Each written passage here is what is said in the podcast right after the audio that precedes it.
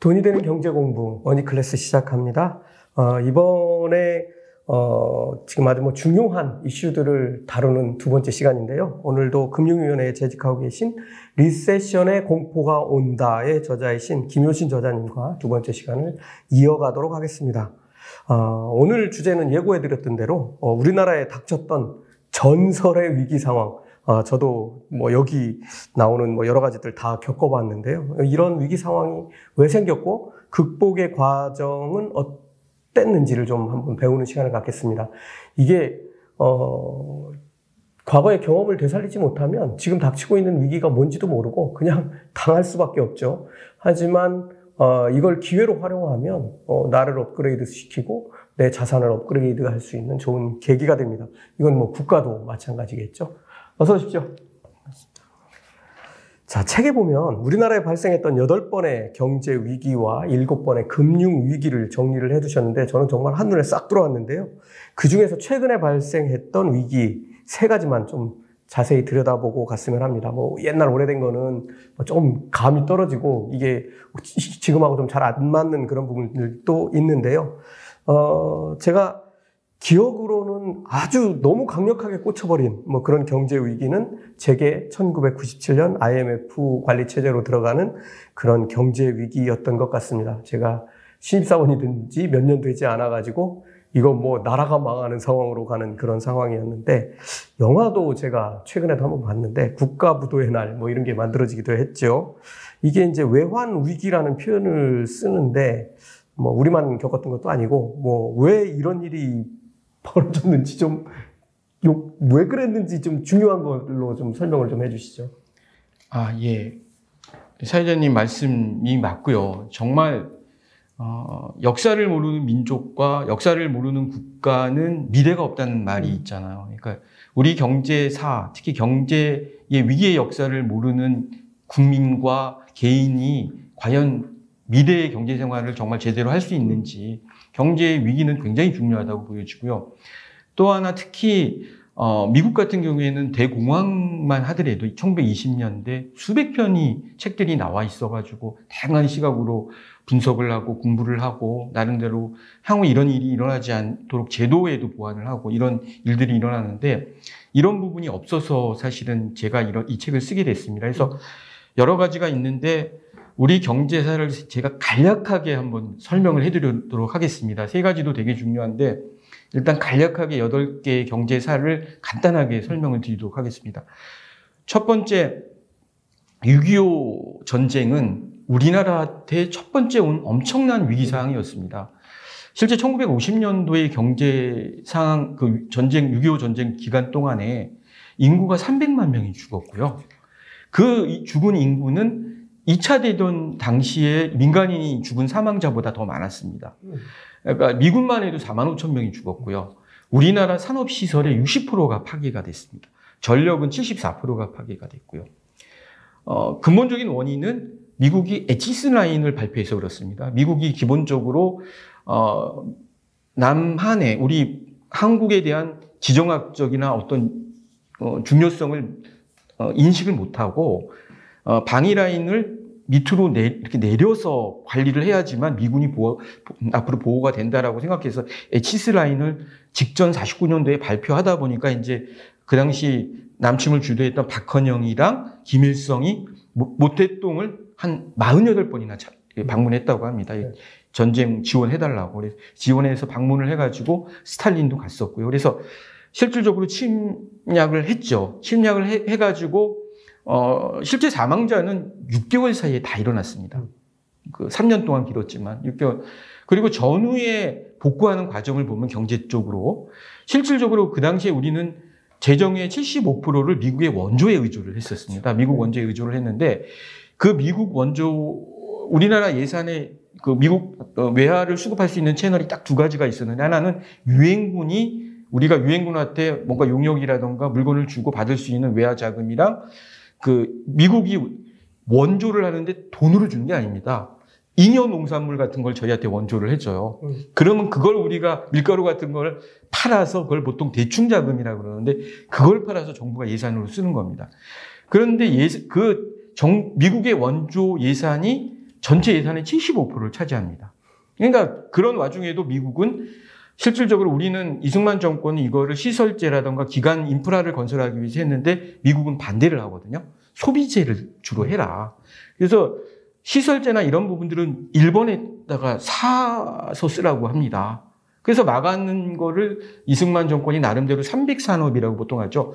밀가루, 설탕, 면, 요 300산업을 이끌었습니다. 만들었어요. 나름대로 요까지 먹어가면서 그 어려운 와중에도 어, 교육을 10%를 예산을 써가지고 우리나라 당시 대학생 비율이 영국보다 많았습니다.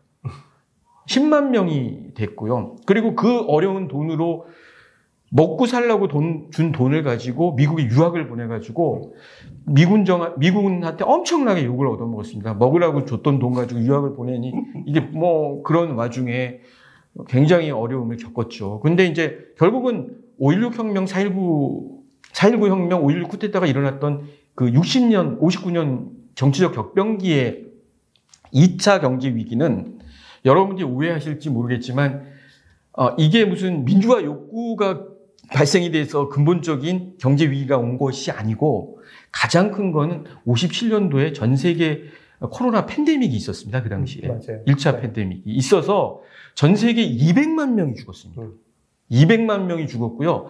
미국 수출이 40억 불이 감 소를 하고 실업률이 6%까지 올라가고 경제 성장률이 3.3%가 떨어지는 상황입니다. 그래서 더 이상 지원을 해줄 수 없는 상황이 됐어요. 그래서 58년부터 원조를 줄이기 시작했고 59년도에 40%를 줄였어요. 그러니까 우리나라 예산 내 75%를 미국에 지원을 하는데 예산 40%를 줄였다고 생각해 보세요. 그러면 경제 우리가 쓸 수 있는 게 없잖아요. 음. 그리고 대학생들은 10만 명이 쏟아져 나오는데 산업이 없어가지고 50%가 노는 거예요. 실업자예요. 그리고 대부분이 다 밀가루 같이 인용 농산물을 주다 보니까 실질적으로 농촌에서 살 수가 없는 거예요. 다 이농해서 도시화가 되고 이게 정상적인 산업화 과정에서 이농이 된 것이 아니라 농촌에서 살 수가 없어가지고 이농이 돼서 여러 가지 실업 문제들 또 이걸 메우기 위해서 세, 세금을 올렸어요. 그러니까 이런 문제들이 복합적으로 일어나서 4.19 혁명이 일어난 거죠. 4.19 혁명이 일어났는데 4.19 혁명이 일어나서 장면 정부나 허정 정부가 또 나름대로 잘하면 되는데 우왕좌왕 하면서 미국이 요구했던 게 그때 뭐였냐면 첫 번째 요구가 환율을 정상화해달라. 이승만 정권이 나름대로 전략을 잘 짠 게 뭐였냐면 미국한테 돈을 받을 때 우리 원화 환화 가치를 원화 가치를 올리면 달러를 더 많이 받을 수가 있잖아요. 그러니까 일부러 원화를 고가치로 그러니까 그 전략을 짰던 건데 이게 미국이 불만이었어요. 그러자마자 이제 60년 허정이나 장면 정부가 오자마자 환율을 정상화하니까 환율이 250%가 오른 겁니다. 올리니까 음. 물가가 환율은 대부분 수입 물가 중심이니까 수입 물가가 250%가 오른 거예요. 난리가 났습니다. 지금 기름값 네, 기름값 오른 거랑 또 그러다 보니까 이게 위기 상황이 발생돼서 장면 정부도 버티지 못하고 음. 쿠데타가 일어난 건데 쿠데타가 일어난 것도 정식적으로 뭐 군수 이제 박정희 쿠데타도 중요하지만 더 중요한 건 미국의 정책이 달라 바뀌어서 그렇습니다. 그러니까 그 당시에 어, 이렇게 혼란보다, 정치적 혼란보다 리더십이 되게 중요하고 성장을 되게 봤기 때문에 그 박정희 군부 정권의 리더십과 경제 성장에 대한 그 중요성을 인식을 하고 지원을 한 부분이 일정 부분 있습니다. 그래서 쿠데타가 일어났고요. 실제 경제 성장도 수출 주도용으로 만든 것도 어, 박정희 정권이 만들었다기보다 미국이 전략을 이렇게 만들어준 겁니다. 사실 초기에 박정희 정권의 개발 전략은 장면 정부의 그 수입 물건의 대체 산업, 대체 산업 위주로 경제 성장을 했던 거였습니다. 그리고 그러던 것이 이제 어느 정도 성장이 잘 되고 오다가 72년도의 위기가 한 번 왔습니다. 이건 닉슨 쇼크와 관련된 위기인데 이 닉슨 쇼크는 아시겠지만 미국은 어, 베트남 전쟁에 패망하고 나서 그 당시 이태리, 이탈리나 독일, 일본 같은 나라들이 부흥을 하다 보니까 실질적으로 어, 이 나라의 미국 경제는 수출도 안 되고 제조업은 이렇게 무너지고 이러, 이러고 실제 프랑스 같은 데서 금을 요구를 하는데 금을 더 이상 줄 수가 없, 없습니다. 그러니까 1온스당 브렌트 우주 체제에서 35달러로 줘야 되는데 이걸 줄 수가 없어서 금태한 포기선을 해버립니다.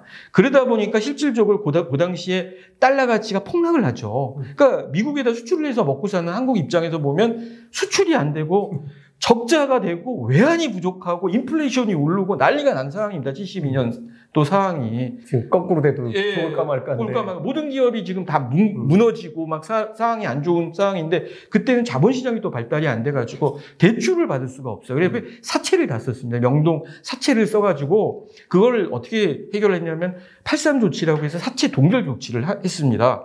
조- 동결 조치를 통해 가지고 어, 기존에 있는 사채를 신고한 사채만 인정하고 나머지는 다 못하게 해서 막아버렸습니다. 근데 재미있는 거는 그 사채의 3분의 1이 또 기- 대기업의 위장 사채예요. 자기네들이 자기, 자기 돈을 가지고 돈놀이 한 겁니다. 그- 그래서 실질적으로 금리를 3분의 1로 줄여주고 그 사채까지도 나중에 은행 대출로 막아줘서 어, 어느 정도 안정이 됐는데 그때 73년도에는 어, 이스라엘이랑 중동이랑 전쟁이 일어나서 유가도 올라가고 어려운 상황인데 사채 동결 이후에 그나마 우리나라는 90% 이상 성장이 됐습니다. 수출이 음. 올라가고 경제가 좋아졌어요. 그런 상황이었고 이게 이제 80년대로 옵니다. 80년대로 왔을 때 그때도 우리 위기 상황이었는데 이게 지금 그 유명한 석유 2차 파동이 지금 상황과 유사하다는 위기 상황입니다. 우리 같은 우리나라 위기 상황입니다. 그때 위기는 왜 왔냐 하면 기본적으로 80년대 석유 2차 파동이 왔어요. 석유값을 3배를 올렸습니다. 그게 이유가 뭐냐면 지금은 90달러에서 140달러 올렸는데도 우리 죽겠다고 하는데 3배를 올렸다고 생각해 보세요. 어떻게 되겠습니까? 수입 물가가 3배가 폭등이 되고 난리가 난 겁니다. IMF를 여러분 1997년도만 이게 겪었다고 생각하는데 1980년대도 IMF 우리가 겪어서 IMF 지원을 받아서 버텨나간 겁니다. 음. 90년도에. 그 정도로 어려운 상황이었어요. 그러면서 뭐 유가는 올라가죠. 닉슨 닉슨 쇼크 그러니까 이후에 실질적으로 미국도 굉장히 어려웠는데 서, 미국도 그, 뭐, 세 배나 오르니까 이건 난리가 난 거예요. 그래서 이제 돌파구가 나왔는데, 1980년대 위기 상황은 미국이나 한국 입장에서는 어떤 자본 시스템을 획기적으로 바꾸고 근본적으로 미국이 향후 30년에 패권을 만드는 기본적인 틀을 만든 거였거든요. 1980년도에 위기 사항은 그때 레이, 에이거노믹스라는 신자유주의 기반으로 국제화라는 게 나와 있고요. 국, 그러니까 이익을 쫓아가지고 극단적으로 어, 저임금 국가에다가 단순한 제조업들은 다 내보내고 음. 작은 정부, 그 금융을 전부 다 개방하고 이런 게 나왔고요. 그리고 그걸 이제 아시기 전 1980년대 인플레이션이 지, 어, 14.7%였습니다. 미국의 인플레이션이. 음. 14.7%였어요. 지금으로 따지면 한 9% 정도 지금과 거의 유사한 네. 상황이라고 합니다. 그걸 잡으려고 미국 연준에서 22%까지 금리를 올렸어요. 음. 그것도 22% 올리고 나서 2년이 지속돼야지만 꺾였습니다. 예. 그래서 결국은 통화주의 정책도 바뀌었어요. 통화 정책도. 과거랑 바뀌어가지고 통화 정책 자체를 처음 나온 게 그때 프리드만이 만든 통화량 목표제가 그때 나왔거든요. 왜 그랬냐 하면 과거에는 케인즈에서 아시겠지만 케인즈는 수요를 자극하는 겁니다. 대공황처럼 수요가 모자랐을 때 수요를 자극하기 위해서 뭐 뉴딜 뭐 이런 사회 간접 자본 건설해가지고 돈을 찔러줘서 수요를 자극하는 거였는데 공급단이 기본적으로 문제가 생긴 거잖아요. 석유 네. 파동. 근데 공급단이 문제가 있는 거에 맨날 수요를 자극해서는 대- 해결이 안 되잖아요. 그렇죠. 그러다 보니까 결국 늘었던 이제 한 게 뭐냐면 통화량 목표제로 해서 우리가 맨날 알던 M1, M2. 그러니까 뭐 협의 통화, 광의 통화. 그러니까 동 협, 그러니까 동과 유사한 뭐 유사한 통화까지 포함한 통화량만 적절하게 유지가 되면 인플레이션과 고용은 자동으로 잡힌다고 하는 통화량 목표제가 처음으로 나온 거예요. 음. 그리고 그 그리고 실제 시장 자체에서 돈을 조정하는 것도 공개 시장 조작이 그때 처음 나온 거고요. 그러면서 우리나라도 공개 시장 조작을 그때 도입을 했습니다. 통화량 목표제도 그때 그래서 획기적으로 바뀐 거죠. 미국의 정책이 어떤 통화 정책도 획기적으로 바뀌고 이렇게 바뀌 바뀌게 된 거고 어 그러면서 한국은 그 80년대 위기, 80년대 2차 석유 위기를 기, 기화로 해서 금융시장이 나름대로 발대, 발전이 됐습니다. 주식이나 보험시장도 발전이 됐었고요.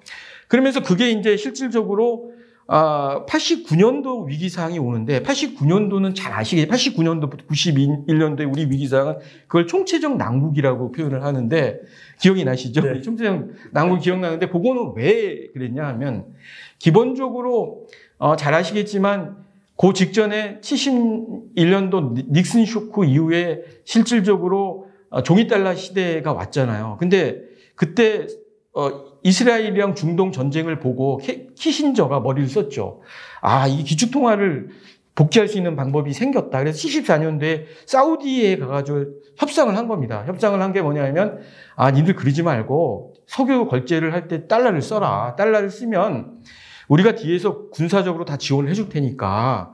근데 이제 결국은 사우디와 이란은 1400년 동안 적대 관계예요. 사우디는 순위파, 여기는 이란은 시아파, 맹주인데 우리랑 일본 관계가 아닙니다. 얘네들은 철천지 원수예요. 죽고 죽이는 그 철천지 원수기 때문에 미국이 보호한다는 명목, 명목 하에 페트로 달러 시대가 열린 겁니다. 석유로 모든 결제를 하도록 석유 결제에는 달러를 쓰도록 이제 만들었고 그 대신 석유를 살 수, 사고 싶은 나라는 미국에다 수출을 해가지고 달러를 사야 되는 거예요.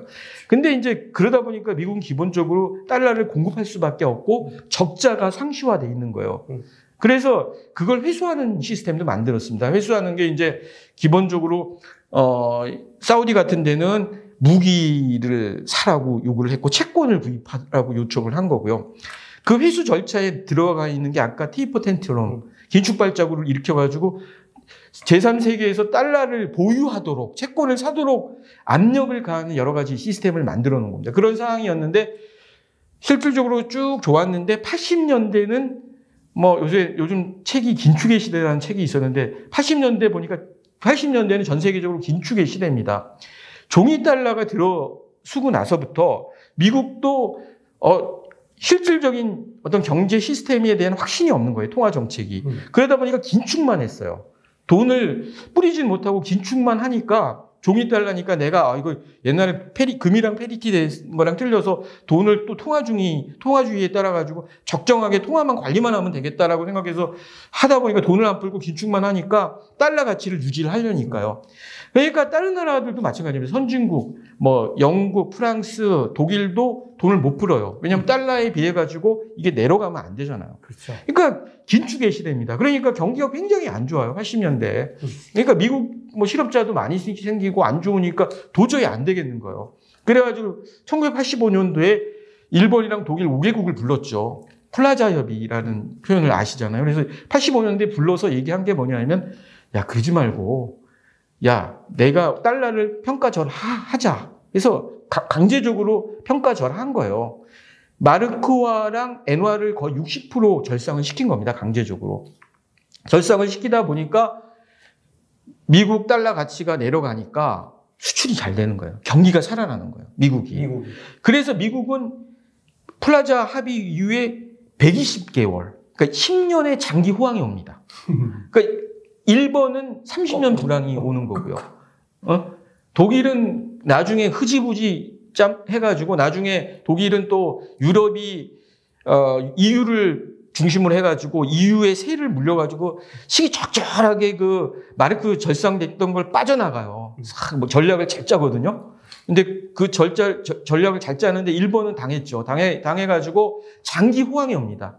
장기 호황이 오는데 실질적으로 그 호황이 오는 사항에 중요한 건 뭐냐면 90년도에 또 전쟁이 일어납니다. 90년도에. 80년도에서 또 88년도에는 이라크가 이란을 침범합니다. 이라크 이란 전쟁이 일어났는데 그때는 유가가 많이 올라가진 않았어요. 왜냐하면 나머지 오페크 국가들이 석유를 같이 이렇게 사, 증산을 하다 보니까 유가가 많이 올라가진 않았는데 결정적인 올라간 게 어, 이라크가 쿠웨이트 침입했던 89년 90년부터 올, 올, 그 침입 때 왜냐면 쿠웨이트 유전을 막 불질렀거든요. 그러니까 그때 유가가 또 올라가는 거예요. 그러니까 우리 89년도, 91년도에 총체적 난국 시기 항상 유가 금리 상승이 항상 있었어요. 미국은 그때 또 금리를 10%까지 올립니다. 유, 가를 잡기 위해서. 네. 아까 80년대 14.7%까지 올렸죠. 90년대는 또 10%까지 올렸어요. 89년도에. 올려가지고 총체적 난국인데 그때는 우리가 6.29 선언이 일어나가지고 막 민주화 욕구가 막 와가지고 온 사회적으로 3D 업종이라도 3D 일은 일, 하려고 하지도 않고 힘든 일을 안 하려고 해요. 근데 그때까지 우리는 기업이 생산성이나 기술력이라는 게 없, 없었거든요. 저가로 해서 물건을 생산해가지고 수출만 하던 건데 실제 미국도 안 좋고 경기가 안 좋으니까 수출이 안 되는 거예요. 적자가 나고 난리가 나는데 해법이 없습니다. 음. 정, 그래서 이제 경제 관료들이 그때 이, 승윤 부총리가 얘기한 건데 박희태 그, 네. 그 민정당 그, 그 해법이 없다. 여러 가지 문제가 복합적으로 나오는데 해법이 없다라고 해서 나온 게 총체적 난국 시대였습니다. 그러니까 그때는 또 너무 재미있는 거는 이런 어려운 서, 상황에 재벌들이 모든 돈을 빼돌려가지고 전 지역에 투기를 한 거예요. 뭐 지금보다 더 심한 부동산 폭등상이 와가 투기 상황에 왔어요. 그 그런에도 불 그래서 그걸 잡기 위해서 얼마 전에 문재인 정부에서 나온 27가지 보다 더 심한 부동산 강화 정책이 있었습니다. 이렇게 그 당시에 토지 공개념, 뭐 종부세, 부동산 거래 허가제 이런 것들이 다 나왔습니다. 그 당시에 다 나와가지고 아, 20가지가 넘는 걸로 이렇게 했는데도 못 잡았죠. 결국은 못 잡아서 89년도 그 위기가 개화개화 버텨서 나왔습니다. 나와서 이제 90년대로 넘어왔어요. 넘어와서 미국은 장기 호황이 왔습니다. 장기 호황이 쫙 왔는데 금리를 장, 뭐 내려 그, 그 전까지만 해도 6%막 이 정도였는데 90년 초에 들어와서 3%대까지 내려요. 3%대까지 내려서 굉장히 좋았죠. 금리가 놓았는데 그러다 보니까 미국이 이게 인플레이션이 또 슬슬 90년대 중반 되니까 시작이 되는 거예요. 그래서 94년도부터 금리를 또 올립니다. 네. 3%에서 6%로 2년 사 1년 사이에 올렸어요. 그래서 인플레이션 잡기 위해서. 근데 그게 문제가 돼가지고 멕시코 남, 중남미 경제 위기가 온 겁니다. 네. 테이퍼 텐트럼, 그러니까 돈이 빠져나가면서 경제 위기가 생겼는데 95년도에는 중남미 국가들 멕시코 위기가 왔었는데 97년도 되면서 그게 아시아 위기까지 온 거예요. 아시아 위기, 한국, 동유럽, 러시아 위기까지 온 겁니다. 러시아까지 위기가 온 거죠. 근데 오면서 어, 실질적으로 그 위기 과정에 여러 가지가 있었어요. 그 첫 번째 이제 이 요인들은 한국 같은 경우에 문제가 뭐냐면 기본적으로 이제 김현선 정부가 오다 보니까 그 OECD 선진국 그룹에 가입하겠다고 그 외환 자유화를 했습니다. 그렇죠. 외환 자유화. 그러니까 단기 자금을 외국에서 갖고 오는 것들을 모두 다 자유화 했어요. 선진국 수준에 거의 근접하게 해놓으니까 그 당시에 재벌의 재벌들이 세계화라고 해서 뭐 김우중 그 당시 회장께서 세계는 좁, 넓고 할 일은 많다라는 표현까지 써가면서 전 세계로 확장을 해야 되는데 돈이 없었습니다. 그러니까 결국은 금융 자유화를 통해서 외국에서 쉽게 돈을 끌고 오려고 적극적으로 찬성을 했는데 문제는 이게 미국의 외국에서 주는 자금이 장기 자금이 아닙니다. 다 장기 단기 자금이에요. 3개월물을 빌려다가 고금리 3개월을 빌려, 빌려다가 자동차 공장을 건, 건설하는 거예요. 그 자동차 공장을 건설해서 이게 수익을 날려면 몇 년이 기다려야 됩니까? 3년, 5년 막 이렇게 기다리니까 그러니까 유동성 문제가 생긴 거죠. 그리고 그 당시에 외환 보유액을 한국은행도 잘못한 거죠. 그 외환 보유액을 자체적으로 한국은행 어, 계좌에 갖고 있는 게 아니라 시중은행에다가 예탁을 해놨어요. 예탁을 해놓고 시중은행들이 이 돈을 갖고 있겠어요? 그렇죠. 자기네들이 다 쓴 거예요. 빼, 빼돌리면서 자기네들이 쓴 그런 상황입니다. 그러다 다 망했죠. 망했죠. 그러면서 거기다 부과된 게 어, 실제 그때 이제 월가랑 월가 투자은행들이랑 조지 소로스가 등장한 거죠. 뭐 정말 그 유대인들 그 극악한 유대인들 그가 유대인들이 실질적으로 어, 투기를 통해 가지고 경제 위기를 일으키면서 엄청난 이득을 챙기거든요. 그게 첫 번째 했던 게 조지 소로스가 했던 게 뭐였냐면 영국 공격이었습니다. 영국 공격. 영국이 91년도에 영국이 어, 사실은 경제 위기를 조지 소로스 때문에 환투기 공격 때문에 망해 경제 위기를 예, 이르렀거든요. 그 이유는 뭐냐면 68년도에 유럽이 아까 얘기를 했지만 어, 독일이 미국과 맞서기 위해서 미국도 그냥 유럽과 관계가 좋은 게 아닙니다. 애증의 관계가 아닙니다. 계속 싸우면서 서로 머리 써가면서 서로 길고 뭐 멱살 잡으면서 겉으로는 웃으면서 속으로는 멱살 잡으면서 끊임없이 싸워온 상황입니다. 유럽도. 그러니까 유럽이 미국에 미국에 보다 가진 게 아무것도 없잖아요. 사람만 많 사람은 만 많죠. 네. 뭐 자원이 있는 것도 아니고 아무것도 없잖아요. 미국은 뭐 다, 모든 걸 다 갖고 있잖아요. 자원도 충분하고 인력도 많고 기술력도 있고. 그러니까 맞설려니까 방법이 없는 거예요. 그러니까 68년도에 관세 협정을 맺어가지고 유럽 국가들끼리는 자유스럽게 이제 무역을 하도록 열어놓은 상태예요. 근데 68년, 78년도부터는 환율 협상까지 해가지고 환율을 하나로 통일하기 위해서 지금처럼 유로화 네. 초기 단계로 ERM이라고 해서 유럽 통화 안정 장치를 78년도부터 출범을 해가지고 그 당시에 유럽에서 가장 큰 나라가 독일이었습니다. 독일을 중심으로 해서 각 나라들을 parity 시킨 거예요. 마르크. 해서 어그 마르크화를 중심으로 해서 영국의 파운드화도 그 ERM에 parity를 시켜놨는데 어, 파우, 마르크화를 중심으로 해서 6% 정도까지만 움직일 수 있도록 만들어 놓은 건데 그 당시에 90년, 91년도에 동서독이 통일이 되면서 동독을 경제를 살리기 위해서 돈을 막 찍어내가지고 동독에 푸른 거예요. 풀으니까 인플레이션이 올라가잖아요. 올라가면 기본적으로 금리를 올려야 되고 환율이 올라갈 수밖에 없는 상황인데 환율을 못 올리는 거예요. 영국이. 왜냐하면 6%밖에 못, 그러니까 경제시, 경제가 독일만큼 경제가 안 좋잖아요. 영국은. 네. 난리가 난 거예요. 그걸 시점이다 생각하고 조지 소로스가 싹 나타나는데 음. 그건 조지 소로스만의 문제가 아닙니다. 사실은 월가와 미국 정치적인 미국의 어떤 그 미국의 그 leading 그룹의 생각들을 다 모아서 공격을 시작한 겁니다. 네. 그 이유가 뭐냐면 영국과 미국은 같은 나라예요. 그렇죠. 영국이 유럽에 붙는다는 건 미국은 생각을 할 수가 없는 상황입니다. 생각을 할 수가 없는 거예요. 그래서 그걸 막기 위한 가장 드러내놓은 방법이 소로스를 이용해서 실제 환 공격을 통해 가지고 구체적으로 그쪽에 들어 이렇게 통합되지 못하도록 만드는 방법을 쓴 거예요. 그래서 그 환공, 환공격은 쉽습니다. 그 외환시장에 들어가가지고 파운드화를 팔아버리고 달러를 사면 되잖아요. 마르크화를 사버리면 되잖아요. 네. 쉽잖아요. 그걸 100억 불을 가지고 안 되니까 JP 모간이랑 투자은행 이런 데 다 해가지고 천억 불 써가지고 결국은 영국이 두 손 다 드는 거예요. 영국이 포기. 그래서 이제 결국은 그게 기화로 해서 브렉시트까지 간 거예요. 네. 결국은 미국이랑 이렇게 커플도 타이틀리 커플도 돼 있고 그쪽은 못 붙은 거죠. 네. 끊임없이 싸움이 있었던 거고 네.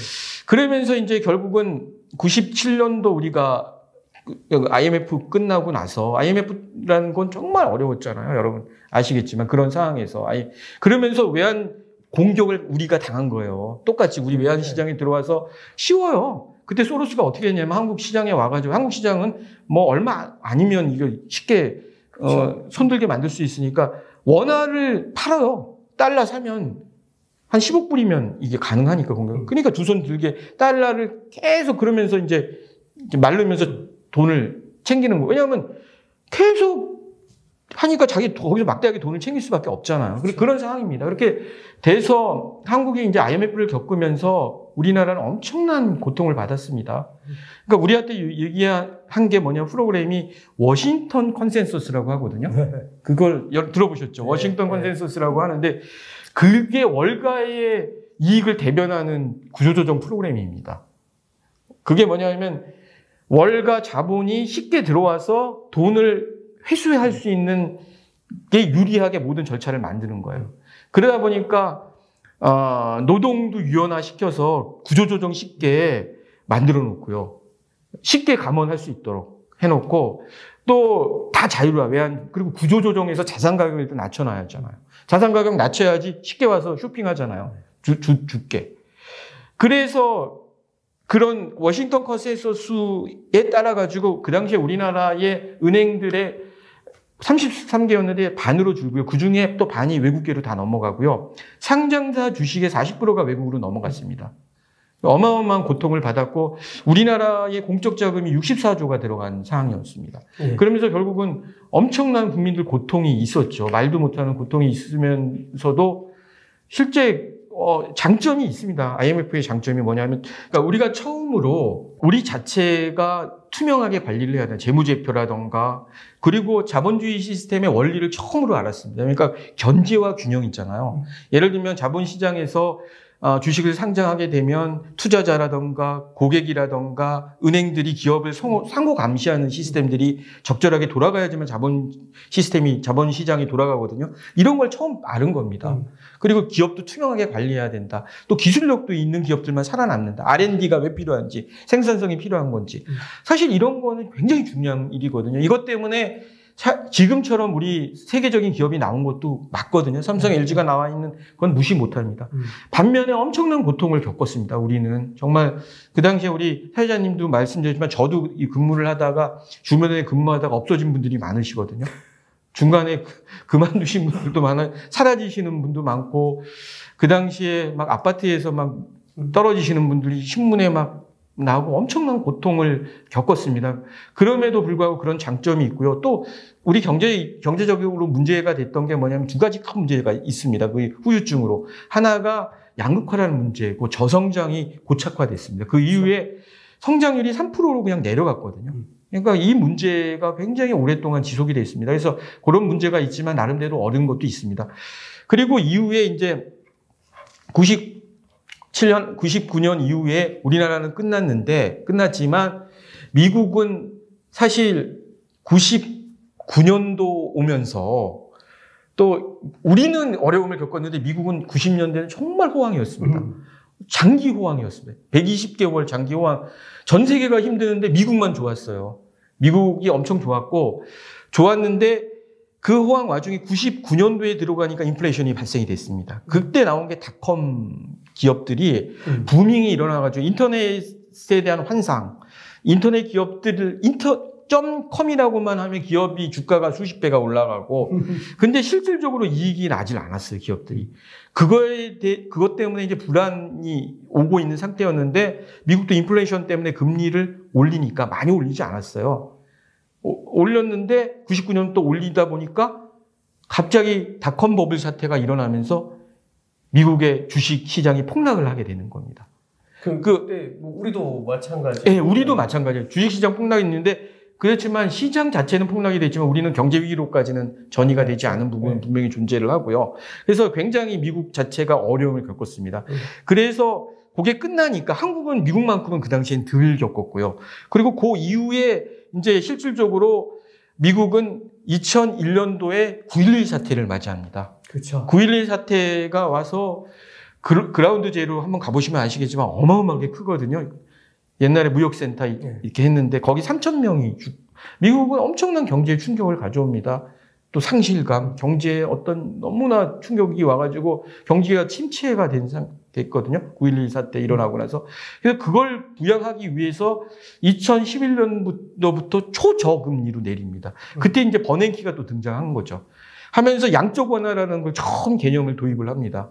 그때 이제 채권을 막 사들이면서 돈까지 풀어가면서 금리를 거의 1%대까지 내렸어요. 내려서 쭉 내립니다. 내리니까 경기가 슬슬 올라오죠. 올라오면서 그때 이제 금융공학이 발달을 한 거예요. 아, 미국에서 월가에서 아, 이 골치 아프게 외국 나가가지고 펀 헤지펀드 써가지고 나쁜 짓 해가지고 회수하는 것보다 우리끼리 잘 먹고 잘 살자 그래가지고 나사의 과학자들을 전부 다 데려다가 놔가지고 모든 우리가 투자 수익률은 다 통계를 통해서 확인할 수가 있다라고 생각하고 리스크 hedging을 다 할 수 있다고 생각을 하는 거예요. 근데 그게 뭐 여러분 통계학계에서 누구나 알다시피 리스크는 분산을 하면 평균에 회귀하니까 당연히 높은데 예외적인 경우는 있을 수가 없잖아요. 그러니까 어, Long, Long, LTCM, Long-Term Capital Management 같은 데는 러시아 모리, 모라토리움을 미, 예견 못해서 쏙, 그, 나사 과학자들이 만든 그 LTCM은 망했잖아요. 그런 식으로 이제 했는데, 어, 2000, 그러면서 엄청나게 금융공학이 발달되면서 유동화 기술들이 기법이 발달됩니다. 그래서 실질적으로 모기, 금리가 내려가니까 부동산 대출이 많이 늘어나고 부동산 가격이 올라가면서 부동산은 어, 굉장히 얼마 전까지 우리도 부동산 가격이 올랐지만 부동산은 균형 가격 메, 균형 가격 메커니즘이라는 게 없습니다. 상승을 하면 계속 상승을 하는 수요가 투기적 성격까지 결합해서 계속 올라가는 거거든요.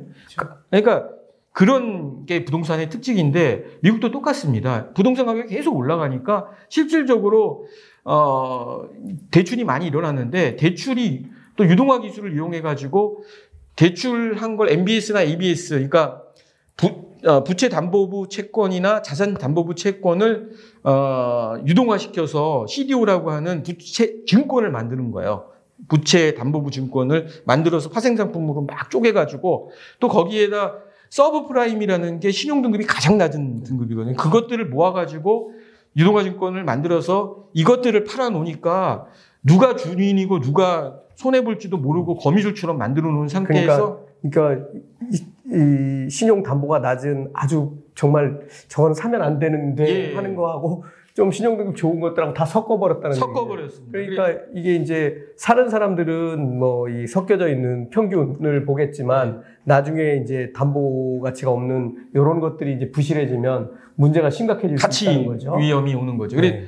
그런 상황이다 보니까 이제 중요한 건 그런 상황에서 실질적으로 거기다 이제 중요한 건 어, 스톡 옵션이 활성화돼 있어요. 그 당시에 어, 월가의 언어리나 아니면 투자자들이 연봉이 2천만 불 막 뭐 몇억 불인 사람도 있어가지고 이분들 생각은 최수익률 극대화 쪽에만 그러다 보니까 위험 자본에 몰입이 되는 거거든요. 그렇죠. 어, 예를 들면 우리 얼마 전에 그 사모펀드 자율화 했더니 매자닌 채권 전부 다 막 사모펀드들이 무작위로 강남에 아파트 구입했듯이 백채 한꺼번에 구입했듯이 뭐 리스크는 생각도 안 하고 수익률만 쫓아가지고 무리하게 하다 보니까 이제 이게 극대화된 거죠. 거기다가 이제 금리를 올리다 보니까 갑자기 부동산 가격이 빠지는데 한꺼번에 이렇게 망가진 거예요.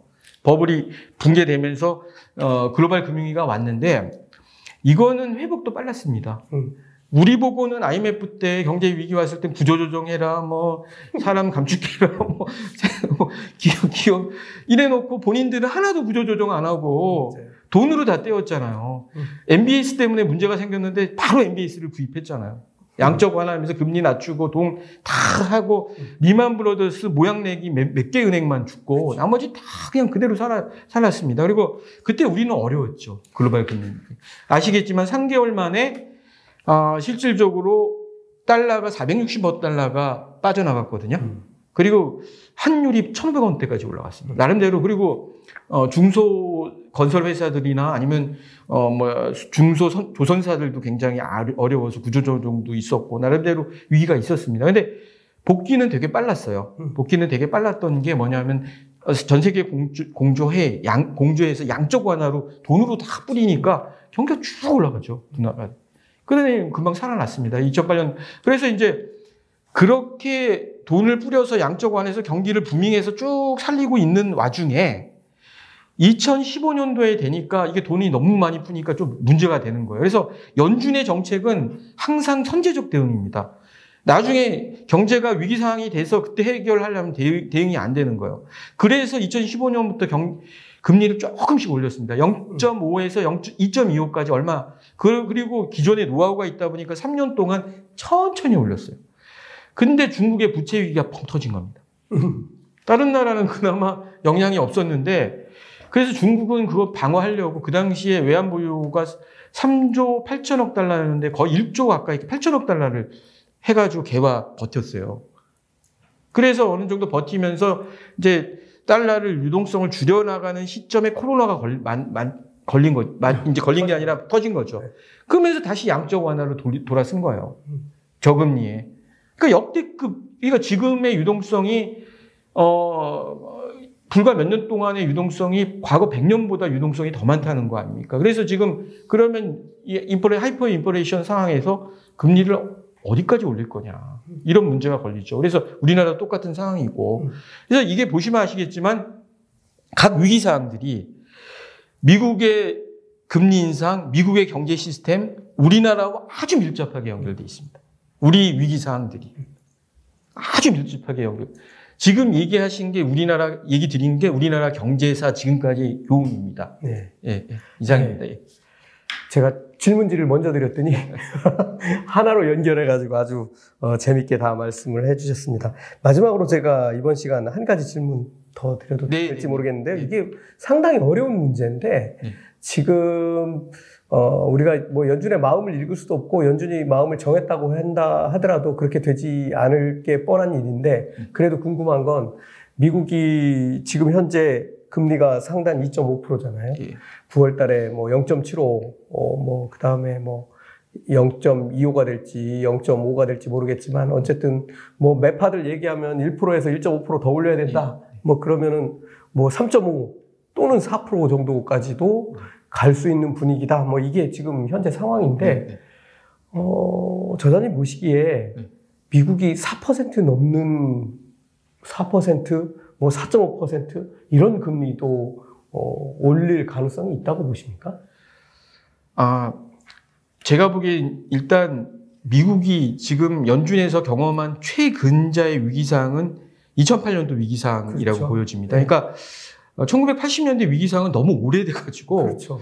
사실은 너무 오래되고 그 당시에 또 달러 기반의 자본 시스템이 처음 시작했던 거기 때문에 종이 달러 기반의 그 당시에는 약간 상황이 틀려서 2008년도 위기상은 유동성도 굉장히 많이 공급했고요. 현재와 유사하게 그런 상황이기 때문에 굉장히 많이 참조를 할 겁니다. 근데 그때 상황이 1%에서 5.25%까지 올리다가 이게 이제 거- 버블이 폭락을 하면서 거품이 붕괴되면서 위기 상황이 됐거든요. 그래서 저는 맥시멈을 5%로 보고 있습니다. 그 5%까지 올리면은 약간 문제가 있을 수 있어서 저는 맥시멈 5%로 보고 있습니다. 예. 예. 알겠습니다. 아, 그러니까 내년, 뭐 올해는 아닐 테고, 내년도에는 정말 5%가 가는지, 뭐 이게 침체하고 맞물려 가지고 과연 할 수 있을지 한번 눈여겨 보는 게 좋을 것 같습니다. 두 번째 시간 아주 재밌게 잘 들었고요. 세 번째 시간에서 또 뵙도록 하겠습니다. 아, 감사합니다.